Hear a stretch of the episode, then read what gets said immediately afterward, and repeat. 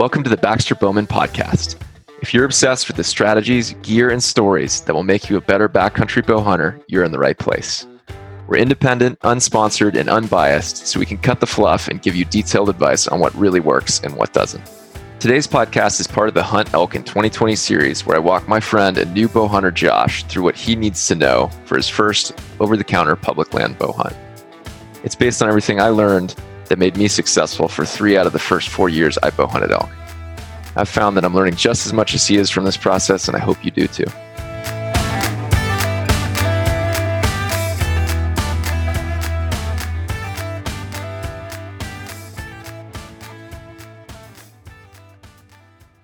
Hello, everybody. Welcome back to Baxter Bowman Podcast. I'm Baxter, and I'm here with. This is Josh. Josh is on the line. So, Josh, we got a good one today. We're talking about driving versus flying and when to go. So, like a lot of different logistics in the theme of planning your elk hunt. So, you ready for this one? I am ready because I don't have a car, so I don't know if I can drive, but maybe rental. I don't know. We'll have to figure it out. It'll be perfect. well, you've been uh, you've been putting in the time in with the turkeys last few weekends. Uh, so you're learning the the sweet taste of failure so far, right? Yeah, four weekends in a row. Heard four gobblers. No, five out of four weekends. Uh, one weekend in the rain, which was a little miserable going solo, but it's all good training for elk season. Going back this weekend with my brother. we'll see if we can make something happen. Yeah, man, I'm proud of you for doing that. Uh, public land turkeys on stuff that's near the Bay Area in California is brutal. Yeah, I went with Josh uh, once or twice, and bike went with Josh. I mean, I stayed 20 feet away from Josh, uh, and uh, I, am fully convinced there's like one turkey in a 20 square acre area. So, yeah, I'm gonna try a slightly different area this weekend, and then also for those listening, maybe next year or something, we're like 20 feet. Why we're film we're recording this April end of April ish and uh, coronavirus is the, the, like news of this of the century right now. Yep, it's here, but uh, we're doing everything we can to stay safe, be safe. So it's all good. But fun subjects planning for September, right? September won't be canceled. Um, driving and flying. So you said you know you don't have a car, and I know you've rented one for these trips the past few weeks. Um, and maybe we can talk a little bit about the pros and cons of each approach. Uh, mm-hmm. I, I've done both, right? I've flown to a lot of flights I've flown a lot of flights. I've flown to a lot of places to hunt in New Zealand, Hawaii, um, even some places out here in the U.S. Mm-hmm. I don't think there's a wrong answer for either one, but there's definitely a lot of things to consider. So, so maybe we talk driving first uh, and talk about some of the the benefits of that and uh, break it down from there. Cool. Sounds good. Yeah. So, in my mind, you know, this is aligned with the articles on baxterbowman.com as always, but there's really four things uh, when it comes to driving. First is simplicity, right? Like super easy to throw your stuff in a car and just drive straight there. Um, can't be underestimated. Like just the amount of logistics to deal with this stuff is great. And I mean, as you know, there's just a ton of stuff you got to put put in something. But I guess that equation changes a lot if you've got to hire the car anyway, right? Mm-hmm. Yeah. And it's, I mean, I think a lot of guys also go that route because it's cheaper, right? Especially if you're carpooling, if you can, you know, get a buddy to go to Idaho or Colorado, it's probably only going to be like a hundred or two hundred dollars of gas. So it's it's generally not that bad, um, but a flight isn't that expensive anyway. Um, and I do think that like if you're solo, like in your case too, you know, often a flight can be about the same price because you're paying for all the gas, maybe the rental, all that that sort of stuff, right? Right. And then if I fly somewhere, I'll still end up having to rent a car anyway to go to the actual spot. Yeah. Right? Yeah, that's a good point. It's it's pretty much the same thing, right? It's, mm-hmm. it's a it's a cost of flying. Like you're going to have to do both. Yeah. Anyway, and I think the other, you know, the, one of the big factors that you're hitting on too is the type of car. Because if you're renting a car, it's pretty expensive or difficult to get an all-wheel drive or a four x four type thing. Mm-hmm. And so that kind of limits some of the roads you can go down, some of the places. You know, September tends to be pretty dry, but you know, there's you go up a dirt road with a two wheel drive vehicle and you can get stuck in there pretty easy. So something to think about. Right. Yeah. Uh, as far as driving from home too, you do get, I think the biggest one for a lot of guys is the amount of gear, right? So if you're flying, you've got basically two bags. Uh, depends on who you're flying with, of course, but two two bags free for on Southwest, and that's like with the amount of stuff you're bringing, that's a that's a pretty big change from like the whole back seat of a car, right? yeah, and simplicity too. You got to check in the gun, and that takes so long, and or the the bow and all that. And yep, yeah, and I think it also limits.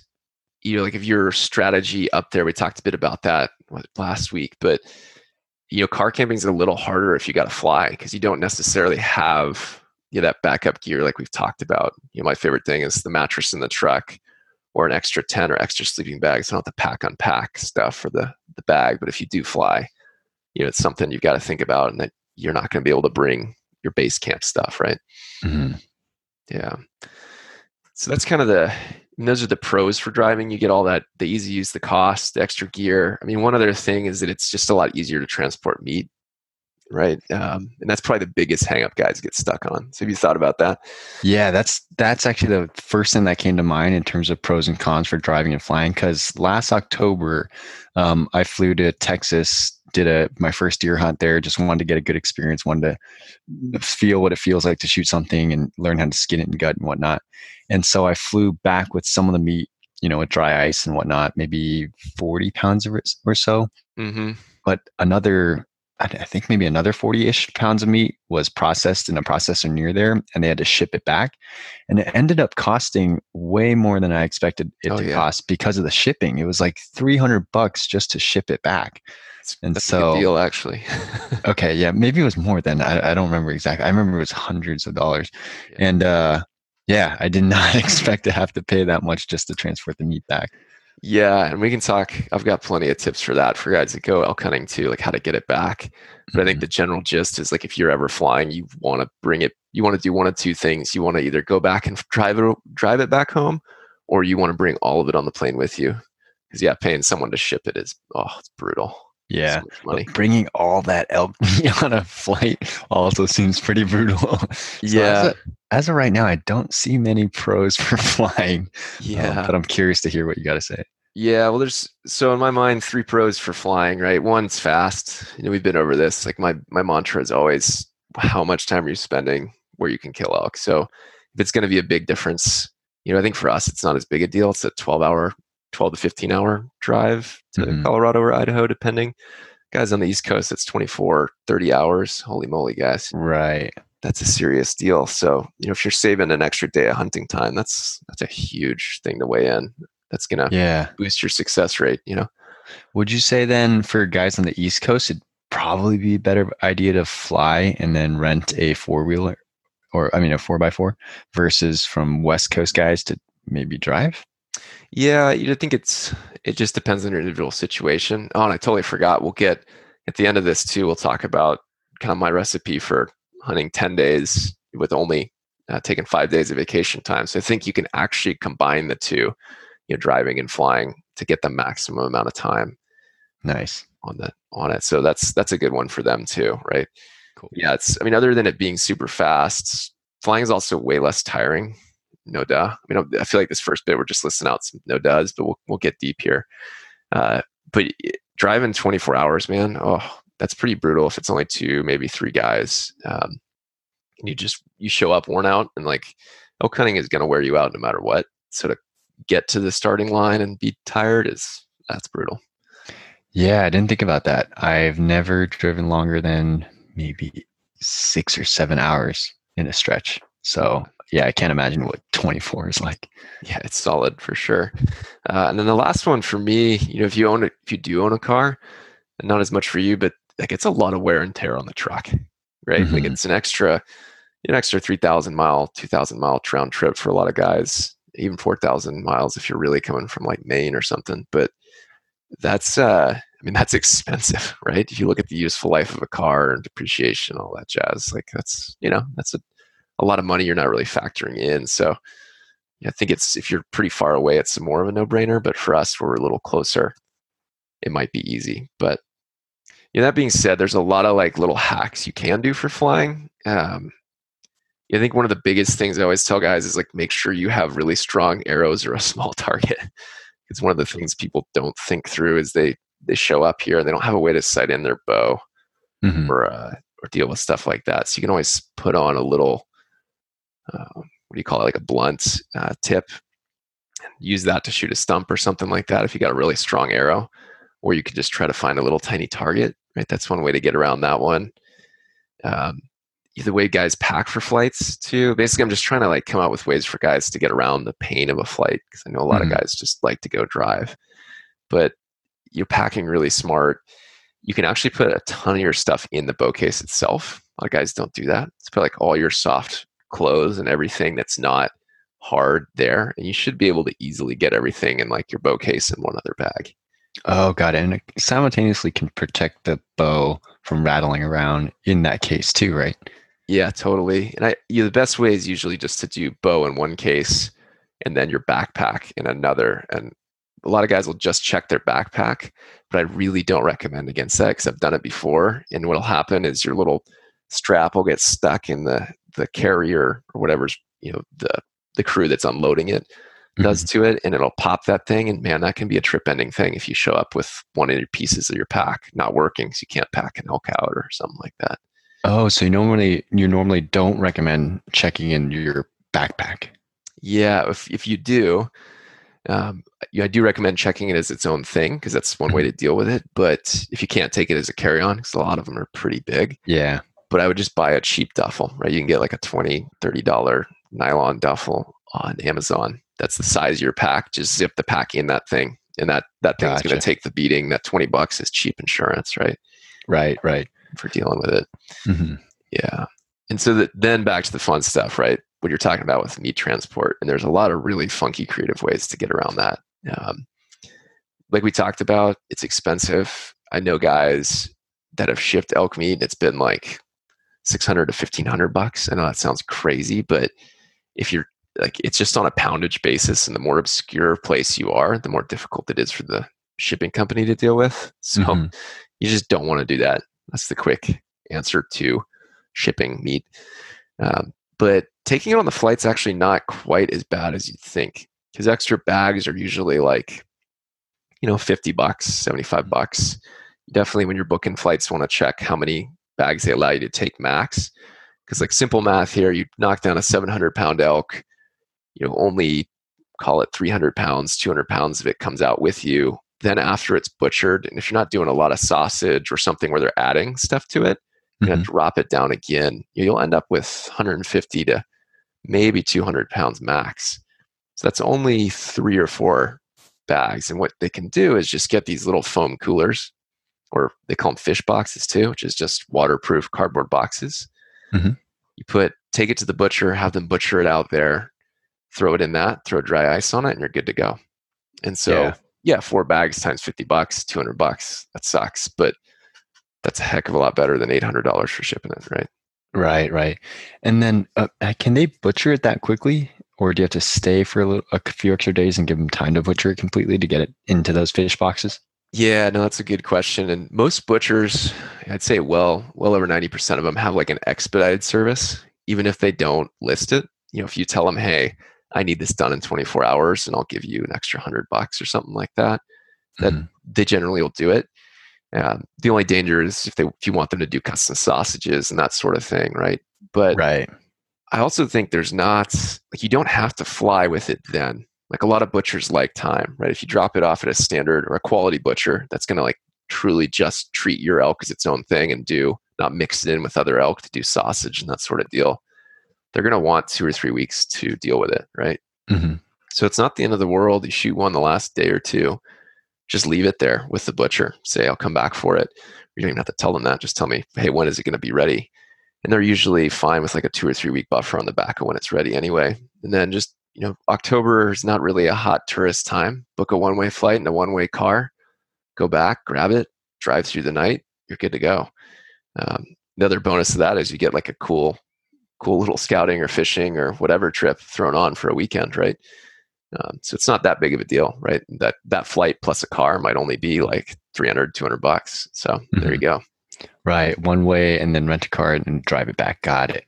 Yeah, totally. So it's not that's not that big of a deal. Um, you can you can find ways to make it work. Um, the you know, I think the other thing about flying though is you do have to make sure you plan ahead a little more.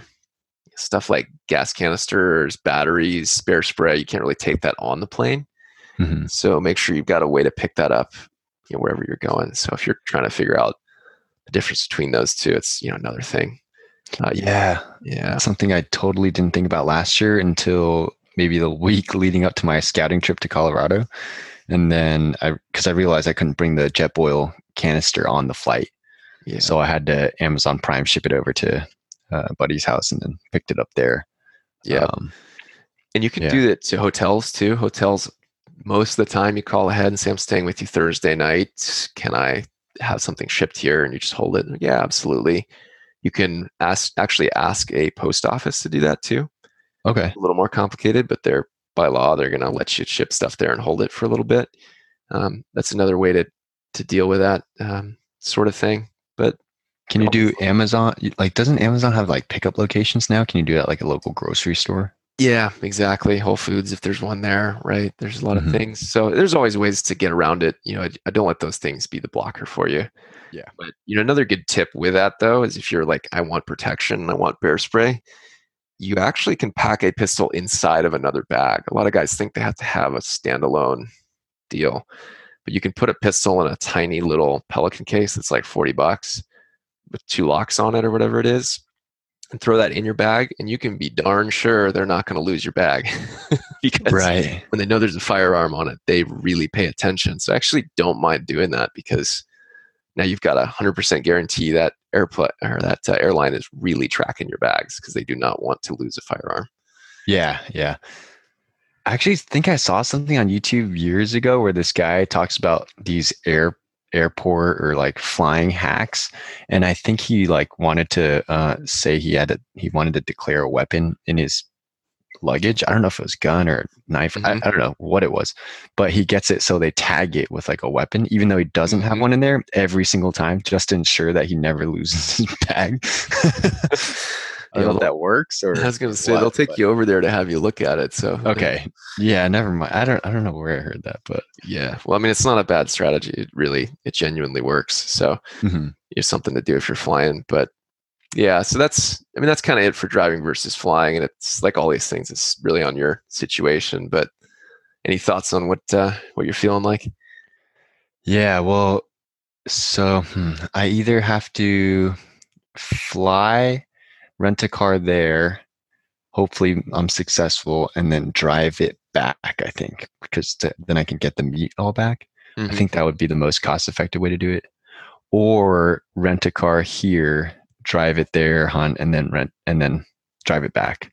Yeah, So I don't think I should do a round trip flight.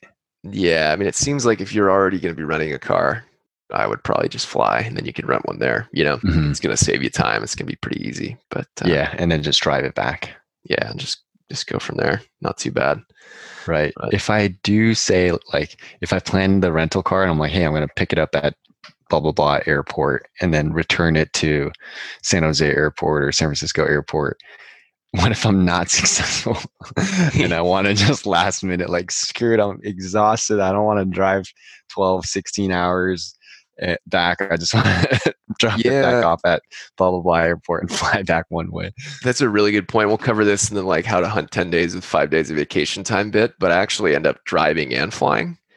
Like I combine both, which is a Yeah. really cool strategy to get a ton of more hunting time. But one of the things that's pretty important with that strategy is booking refundable airplane flights, which Oh. right now in a world of coronavirus, pretty much every every plane is. So that's kind of nice, right? One silver lining. But normally Southwest will do that. Alaska with certain fares, like you can, you know, all you got to do is cancel 10 minutes ahead of time. So I go ahead and I book the return if I ever think I'm going to have one. And then if I don't need it or I don't want it, you just cancel it. And you've got Oh, a year interesting. anyway. Yeah. Gotcha. Gotcha. Okay. And this stuff takes effort, but you know, effort now leads to better hunting then. So I'm all down for that. Yeah, and you've told me the five day, ten day, uh, takes five days off, get ten days hunting strategy, and it is so smart. So I'm very excited for people to get to hear that. Yeah. Well, we'll hit, let's hit on like the best time to go because I think that once they've got that, then they can, they'll fully understand how that strategy plays with it. Mhm. But uh, if you thought at all like when you'd want to go in the month or read anything on that, Um, well, I've read a little bit about it, and I saw on your blog. I took a sneak peek, and it's about the rut. Um, I've had I've heard weird things about the moon, full moon hmm stuff when the like certain amount of moon phase hits like the cow elk's eye, like puts Oh, them yeah. into like these hormones or some something like that. All the dark Um, science of elk ruttery. So I've heard that. Um, I know Labor Day is in September usually, so that's another day off. That's where I actually, uh, that's the weekend I went scouting last year, so that was nice to get an extra day. So those, are, that's about the combination of things I've heard. Yeah, well, it's all it's all good stuff, and I think that's this is one of the most commonly misperceived ones because a lot of places publish like it's a really good kind of clickbaity thing to go with, which is like, what's the perfect moon phase for you know elk hunting this year, and what's uh, what's the perfect time that they always rut every year? And you'll see a ton of articles like that because they get Yeah. clicks, right? Like everyone It was a wants. summer summer rut. solstice or something like that. I don't Yeah. remember. Yeah. So maybe we can do is talk about like the different phases of the rut, just because that's important to realize. Um, but for me, it boils down to a few things. And they're like, spoiler alert, my take on this is it really doesn't matter that much when you go. Um, a lot of it's on your hunting style, but I don't think you're any more or less likely to be successful depending on when you time it. Whoa, my jaw just dropped. right? and guys do not believe that; they really don't. But I, I'm a hundred percent believer in that. Um, and that's due to a few things. One, rut timing is different every year. The rut's different in every single area you go. The rut actually isn't the easiest time to call in the bulls, and the moon phase really doesn't have much of an effect. So we can we'll hit each of those, but first, let's talk about why uh, or how the rut works. So Okay. generally, the elk in the summer they're in herd group or bachelor groups, I should say, where it's just the bull elk are hanging out together, the cows and the calves are in a different area because there's no testosterone flowing, there's no breeding instinct. They're kind of just together for herd safety, no big deal. And so at some magical point, the hormones start kicking in, the velvet comes off, the bulls start getting a little more interested in the cows, but also really interested in okay, who's the competition, right? Mhm. So if you open August 31st, uh, you're probably going to be in what they're calling the pre-rut phase, which is the bulls are still either in those bachelor groups and they're almost like deer. They've got like daily habits and they're just kind of going about their day without anything. You'll quickly transition into kind of a, a pre-pre-rut in my mind, which is the bulls start moving around. They're trying to find cows. They're trying to suss out the competition. They're a little more active, but they're interested in what's going on. Mhm. Then you get into the true pre-rut phase, which is okay. The the uh, cows aren't rutting yet, but those bulls are trying to go get them. So they're trying to find them. They're trying to get their harem with them before, just so they don't have to fight for them once they are there. So the big guys are, you know, yelling at the little guys, getting rid of them, moving them out. You know, they're getting a little bit vocal, a little bit aggressive. Then you get into the true peak of the rut. Cows are going into heat. Bulls are going nuts. There's fights. You know, stuff is crazy. Guys tend to think that's the best time to go. We'll talk about maybe why not here in a bit. And then you get into the post rut, which is, you know, afterwards things dial down. The bulls eventually leave the cows again. That's generally into rifle season. And they're hanging out solo, just trying to get back all that energy and weight, strength they lost during the crazy rut period. But you also will get second ruts. If a cow doesn't get bred, she'll go back into estrus, you know, 30 days later or something. So Whoa. what you're picking up here is that there's not a set recipe, right? Like there's a lot of different phases they can be in. Things can change. It's not really that set. Um, and so you guess the first point, and we can hit this one and then we'll discuss a little bit, but the rut timing is different every year. So there's been years I've pulled up um, in states that shall not be named, and there were elk going nuts on August 31st. I mean, straight up, still August. They're bugle fests, rutting. I don't know if the cow was in estrus, but they thought she was. They're going nuts. Um, and so that's a lot of things, right? Was it a dry year? Did the year go early? Were they was there great grass? Who the heck knows, man? It's just random chance. Um, so Mhm. some years you'll get it then. There's one of the years I was there, they didn't really do anything until like the last week of September, even though they were supposed to go middle of the month, Hmm.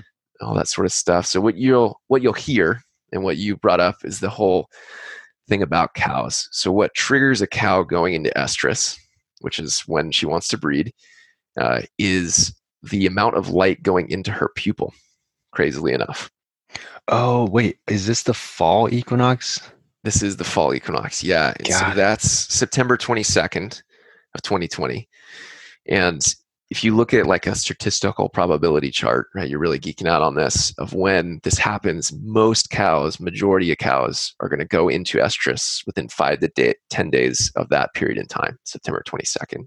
Mhm. So if you think about that, plus or minus 10 days, that's like October 1st to September 10th. That's like a, Oh, it's a monstrous window, right? I see, like a bell curve. Yeah, and that's for most cows. And it only takes one. Like bear that in mind. If you get one hot cow, the whole valley's going bonkers. Mhm.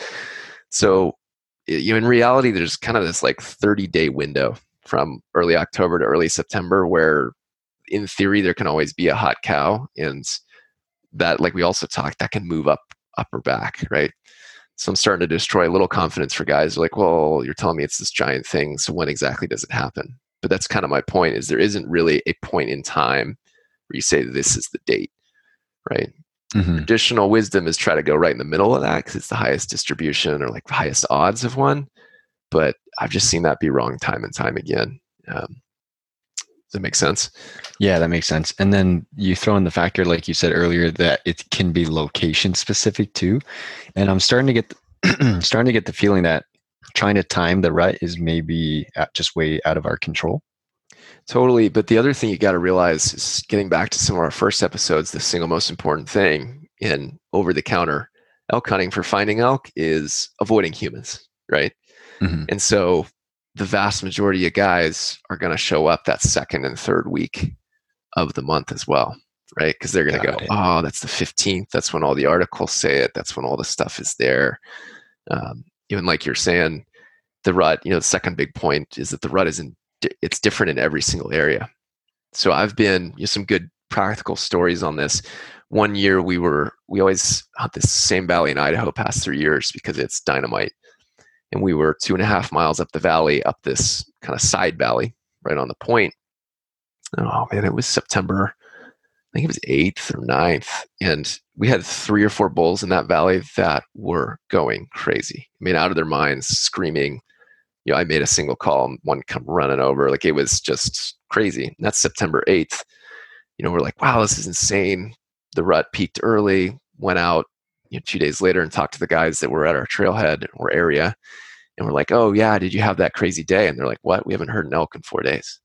Whoa. Okay. We're like, So does "Wait, that mean it wasn't really the rut rut or that's the point, right? There is no like rut that happens across everything at the same time. It's hyper local, so you might actually get bulls in one part of the same valley that are in the rut because there's a cow that's hot, versus bulls in the Oh. other part of that valley no rut at all because no cows are hot. interesting? it's totally a micro thing. In one valley you're in, valley right over the hill might be going nuts. So it, it didn't take long for me to realize that was the situation. And it's more about, you know, moving around and changing it up because one area they might be totally in the rut in other areas they might be a week out, right?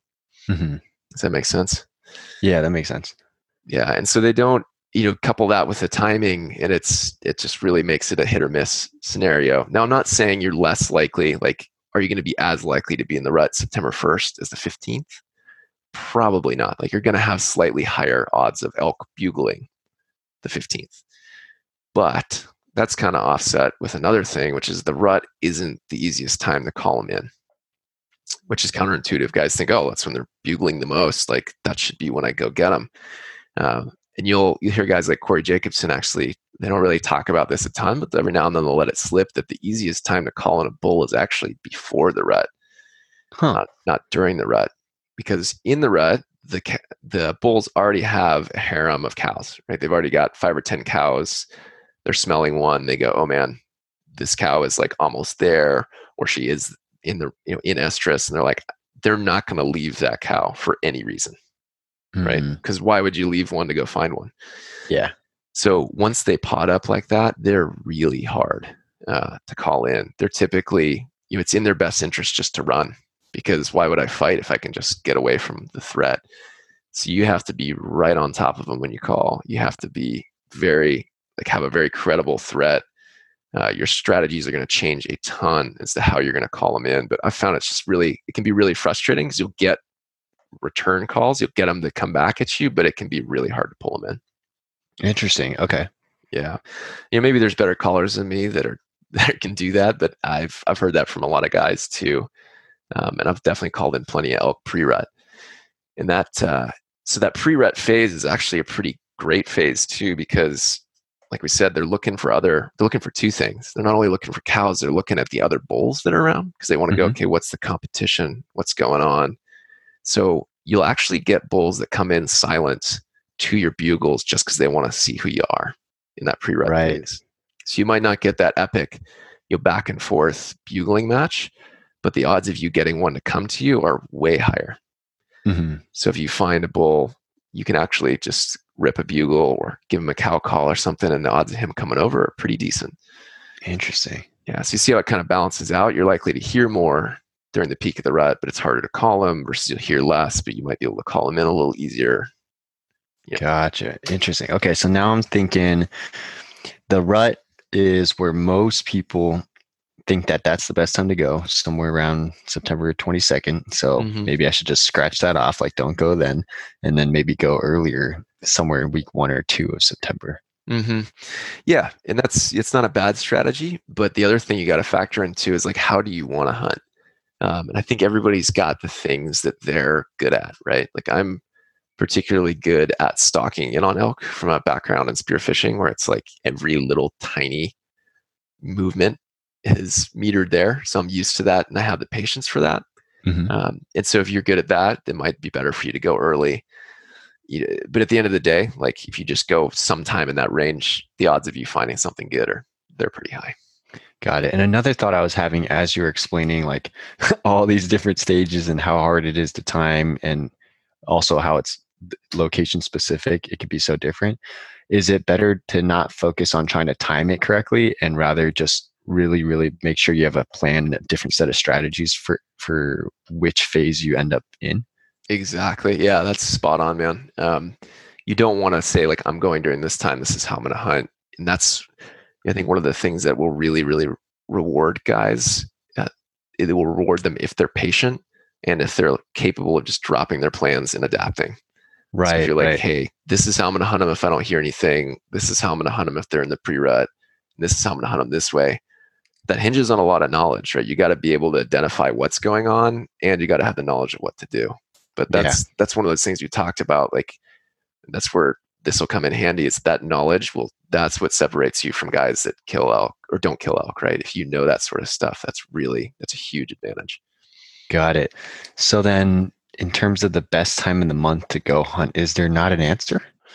There's not generally, but let's let's hit the moon phase thing, and then we'll I'll come back and kind of sum it up. But cool. you know, that's the other factor guys go for. You know, the, other than the rut and the timing and all that sort of stuff based off the cows. There's this whole kind of thing around, oh man, the moon phase. So let me tell you the the theory, and then let me tell you why I think it's wrong.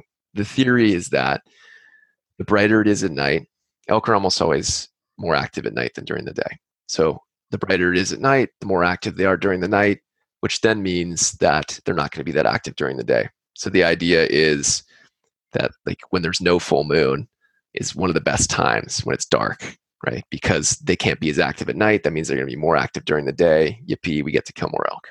Mm-hmm. That's the way guys think about it. So if you look at all these charts, people are going to say, "Oh man, you know, no moon during the same time as the peak of the rut, the 22nd. I think this year is one of those years. Everybody's like, that is the ultimate week to hunt elk. Mm-hmm. Um, and I don't, you know, I there's always the option of being wrong, right? Like that's that's clearly there, but I don't. In my experience, I haven't found the moon to really. I have found found it to have a big effect on the way elk behave, but I haven't found it to have a big effect on the way, like the success rate. Let me tell you why. Because if there is a moon where they're active a lot during the night, they're going to bed down a lot earlier, right? They'll go to, instead of maybe hanging out till nine or 10 in the morning, they might bed down at like seven or eight because they've been up all night. They're really tired. Mm-hmm. Versus when there's no moon, they're like, oh man, I can finally see. I'm going to spend two or three hours doing my thing. That being said, if they bed down early, that usually means they're more active in the middle of the day.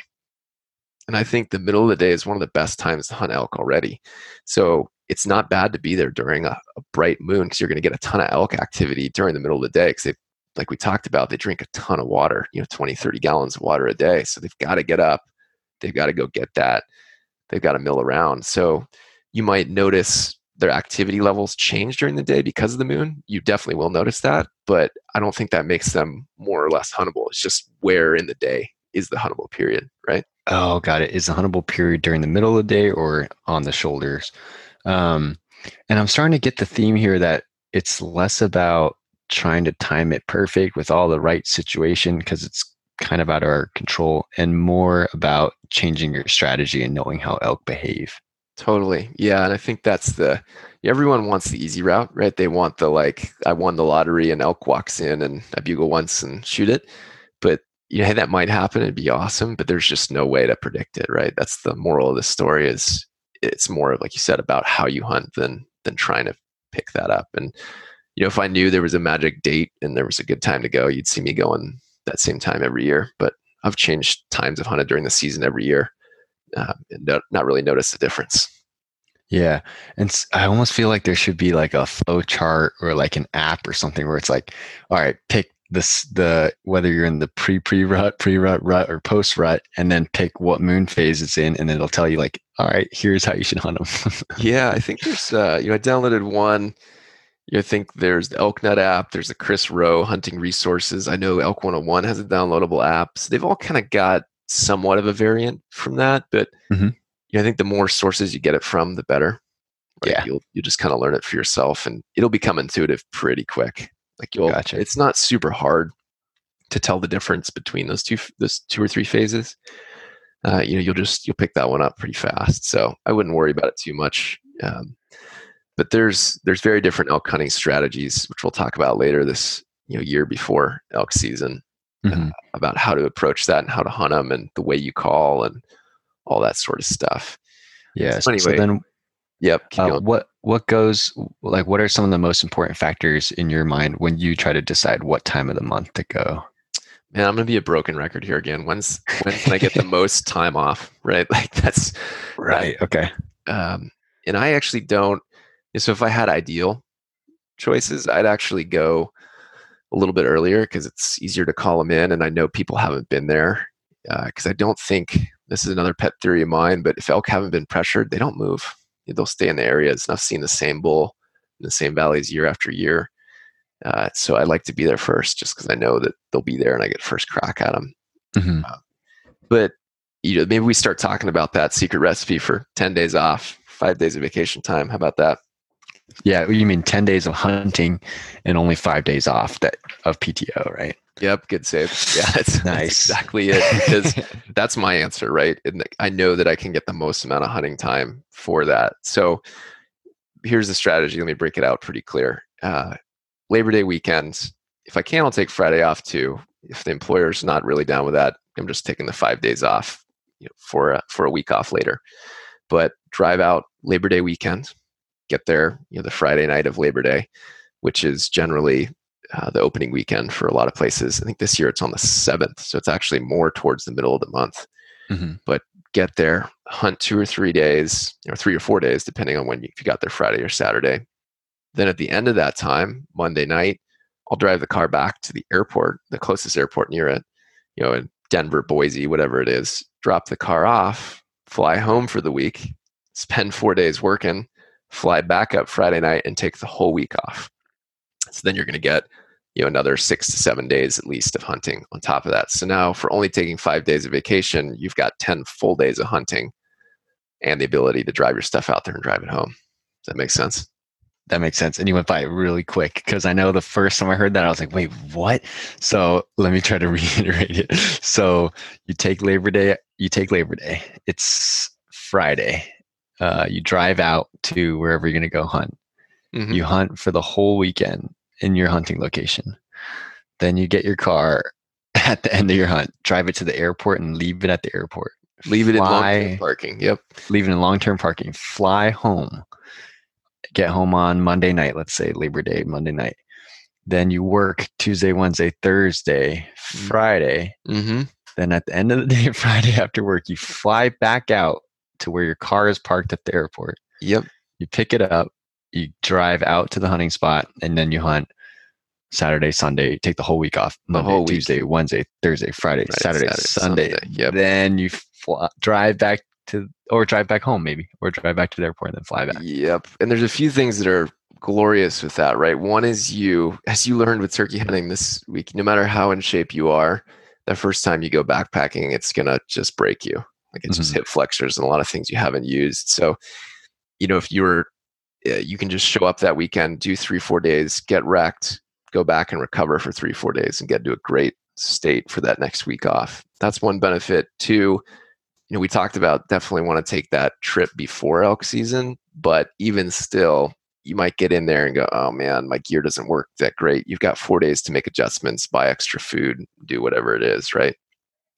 Right. Wow. So there's a lot of benefits to doing that approach. And then the last thing I'll say to try to protect my my hunting time is that you don't have to you don't have to do Labor Day weekend. Yeah, you get that extra day, but you can do that with any other weekend too. Uh, so if you're like, hey, I really want to do middle of the month or the end of the month, yeah, just do it because the magic is that that full week you've got off. You're not getting there Sunday night, right? You show up Friday night, and boom, you're ready to go into the mountains because your car's sitting there and you're two or three hour drive from where you're going. Right, right. I didn't even think about the fact that that first weekend you get, you know, two, three, four days of backpacking, hard hunting. Then you come home, Mhm. recover for four days, and then go back out again. I never thought about that part. That's, that's Yeah, huge. and also if you're you know you're a new guy and you're a little worried about picking good spots, Mhm. you can use that first weekend to tell if elk are around. Yes, you drop in. If you don't find elk, you bump to another spot. Don't find elk, bump to another spot.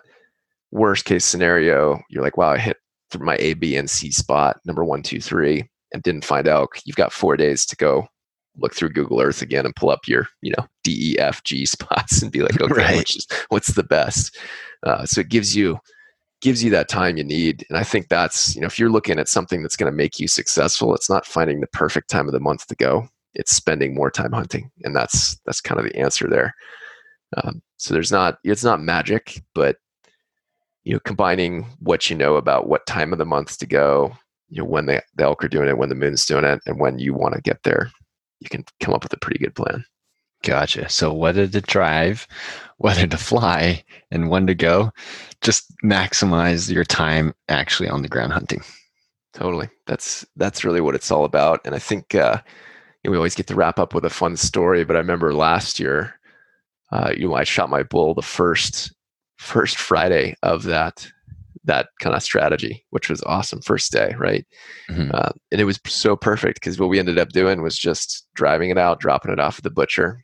That means he had two full weeks to get it ready for when we left. Then my wife had a tag, so we got to go back up, scout two or three places. We figured out, hey man, this is where we want to be.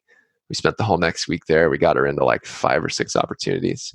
None of them panned out, but just that ability to go, wow, like the elk season's already in the bag. Go back, enjoy it. Like that's that's such a priceless thing. Dang. Yeah. Wow.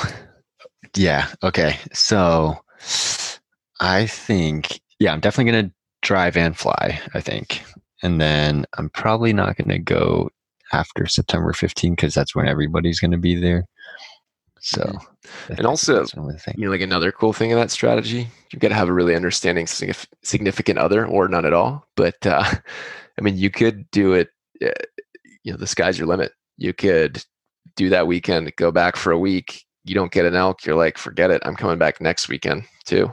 like you could keep going every weekend as long as your funds hold out. Oh. Does that make sense? Like, Yeah, I see what you're saying. So you do the oh, I see what you're saying. I take the first do it like the first two weeks yep. of the trip, and if it if I still don't get an elk after ten days of hunting, and I'm like, dang it, I want to go back. I could just go back another weekend. That's right. Yep. Yeah. if you're all in on that, it'd be really easy to get you know under two hundred dollar flights right now to these places because airlines are so so wrecked.